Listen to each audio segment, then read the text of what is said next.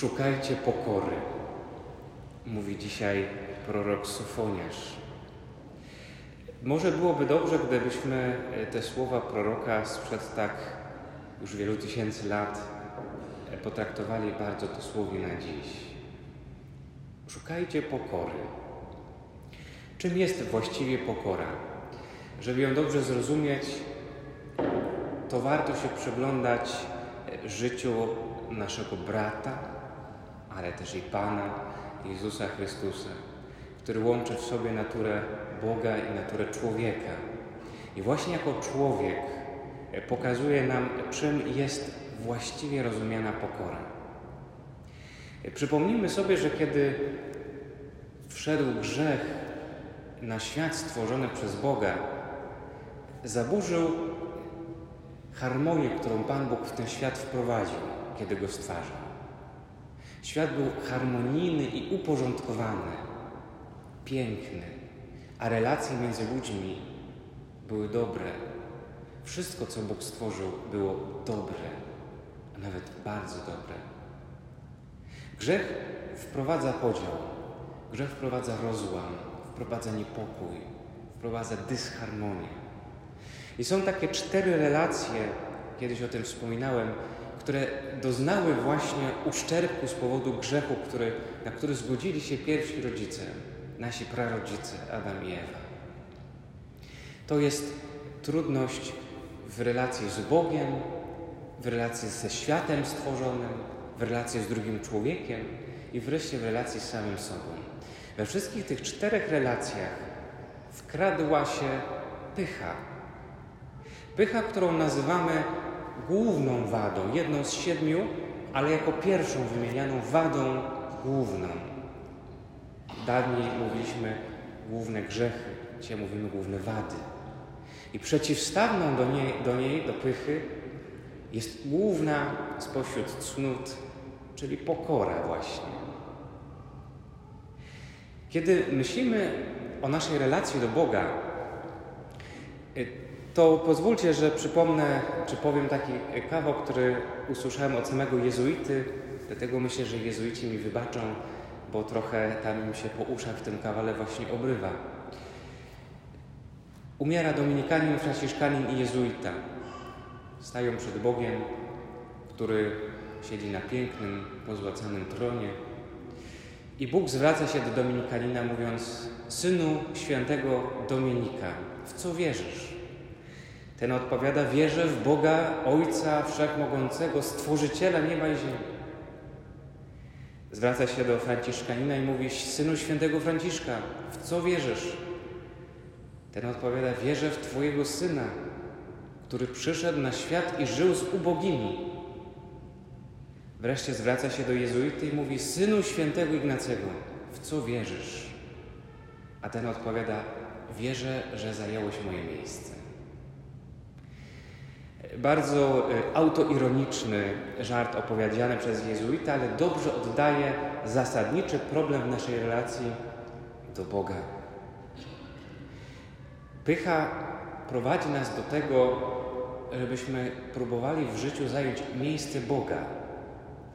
To znaczy, żebyśmy to my stali się tymi, którzy będą ustanawiać prawa, którzy będą wytyczać granice, granice dobra i zła, Próbujemy to robić my, którzy jesteśmy sami z siebie słabi, niedoskonali, którzy nie mamy właściwego rozeznania. Człowiek pokorny, czy który szuka pokory, to będzie ten, który w swojej relacji do Boga przywróci właściwy porządek rzeczy. To znaczy uzna siebie za stworzenie, a Boga za stwórcę. Uzna siebie za mniej mądrego od Boga, który uzna siebie za mniej doskonałego od Boga. Przyzna Bogu prawo pierwszeństwa. Skoro Bóg stworzył świat i nadał mu pewne prawa, to On ma prawo zdecydować, jak ten świat powinien funkcjonować. Jeśli to Bóg mnie stworzył jako człowieka, to On ma prawo nadać mi granice mojej wolności, ma prawo nadać mi kierunek, w jakim powinienem się rozwijać, wytyczać właśnie granice między dobrem a złem. To dlatego człowiek pokorny to będzie ten, który nie będzie szedł za swoim przekonaniem, który nie będzie szedł według swojego widzimisię, według swojej, według swojej oceny za czymś, co jest korzystne dla niego, ale będzie szedł za tym, co jest Słowem Boga. Będzie szedł za Ewangelią, nawet jeśli będzie ona szła na przekór jego przekonaniu. Nawet jeśli będzie nie pasować, jeśli będzie y, boleć, jeśli będzie dotykać, jeśli będzie krzyżem. Szukać pokory w relacji do Boga to uznać Boga jako Boga, a siebie jako stworzonego przez Boga i zależnego od Boga. Kiedy patrzymy na relację do świata, który został przez Boga stworzony, to człowiek pyszny patrzy na świat w sposób absolutnie użyteczny. To znaczy, korzystam z niego dla własnej wygody i korzyści. Człowiek, który szuka pokory, będzie wiedział i pamiętał, że świat nie jest jego własnością. Stworzenie nie jest jego własnością. Otrzymał to w gospodarowanie. I nie otrzymał tego indywidualnie, ale otrzymał to jako wspólnota ludzka, jako rodzaj ludzki. A więc jest to to nasze dobro wspólne, które Pan Bóg, który jest właścicielem świata, dał nam w użytkowanie. Dlatego człowiek, który szuka pokory, to człowiek, który będzie dbał o środowisko, który będzie dbał o stworzenie.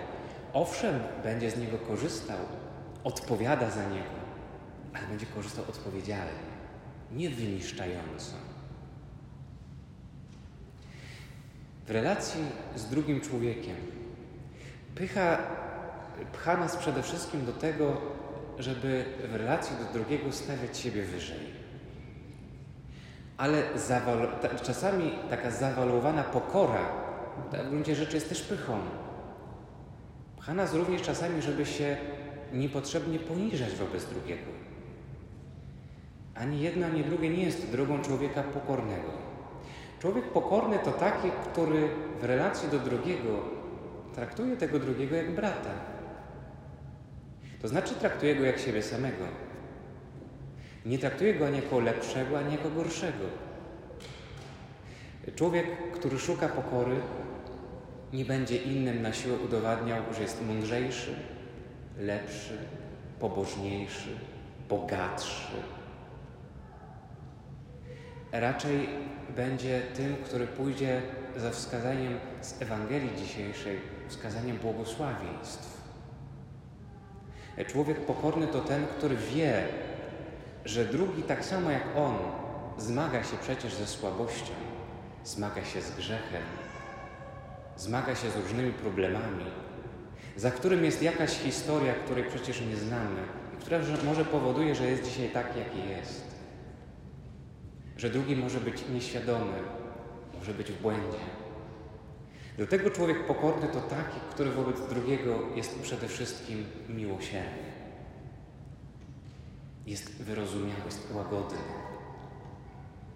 Myślę, że warto o tym pamiętać szczególnie dzisiaj, kiedy być może wyjdziemy za chwilę z kościoła i staną przed nami młodzi ludzie z puszką Cokolwiek byśmy myśleli o Wielkiej Orkiestrze Świątecznej Pomocy, to pamiętajmy, że ci, których być może chcielibyśmy sprostować albo im powiedzieć, że my nie podzielamy tej idei, która za tym stoi,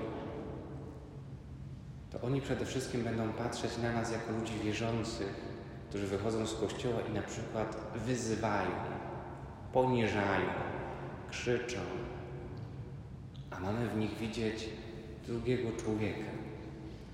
Różne rzeczy można powiedzieć w sposób piękny, łagodny, z miłością, nawet kiedy zwracamy uwagę, nawet kiedy się z czymś nie zgadzamy, nawet kiedy chcemy odmówić. Można to zrobić z miłością. I wreszcie relacja do samego siebie. Człowiek pokorny to taki, który patrzy na siebie w prawdzie. To znaczy, który siebie nie oszukuje, nie czyni z siebie kogoś lepszego niż jest, ani gorszego niż jest. To człowiek, który ma świadomość swoich wad, ale ma też świadomość swoich zalet. Który ma świadomość, że w gruncie rzeczy wszystko, co go stanowi, nie jest od niego zależne. Któż z nas na życie swoje sam zasłużył? Każdy z nas życie otrzymał. Otrzymał w darze i je ma. To, co zrobimy z tym życiem, oczywiście zależy od nas. Ale człowiek pokorny to będzie taki, który właśnie tak będzie patrzył. To, że mam życie, to dar. To, że mam takie, a nie inne zdrowie, to dar. To, że mam takie, a nie inne umiejętności, to dar. I który mogę rozwijać. Człowiek pokorny to taki, który swoje, swoimi wadami będzie walczył, będzie nad nimi pracował, będzie je stopniowo eliminował. A z kolei to, co dostrzega jako swoją wartość, jako zaletę, jako talent, będzie rozwijał i pomnażał. Nie tylko dla swojego własnego dobra, ale dla dobra także innych. Kiedy więc dzisiaj prorok Sofoniasz mówi: Szukajcie pokory, to chcę, żebyśmy w tym tygodniu zrobili sobie rachunek sumienia z naszej pokory. Może w tych czterech aspektach, w tych czterech relacjach, żebyśmy zobaczyli, na ile potrafimy być ludźmi szukającymi pokory. Ponieważ to ludzie pokorni dostępują zbawienia. Tak powie święty Piotr, warto sobie to e, przypomnieć z pierwszego listu. Ludzie pokorni to ci, którym Bóg błogosławi. To ci, którzy idą drogą ewangelicznych błogosławieństw. Amen.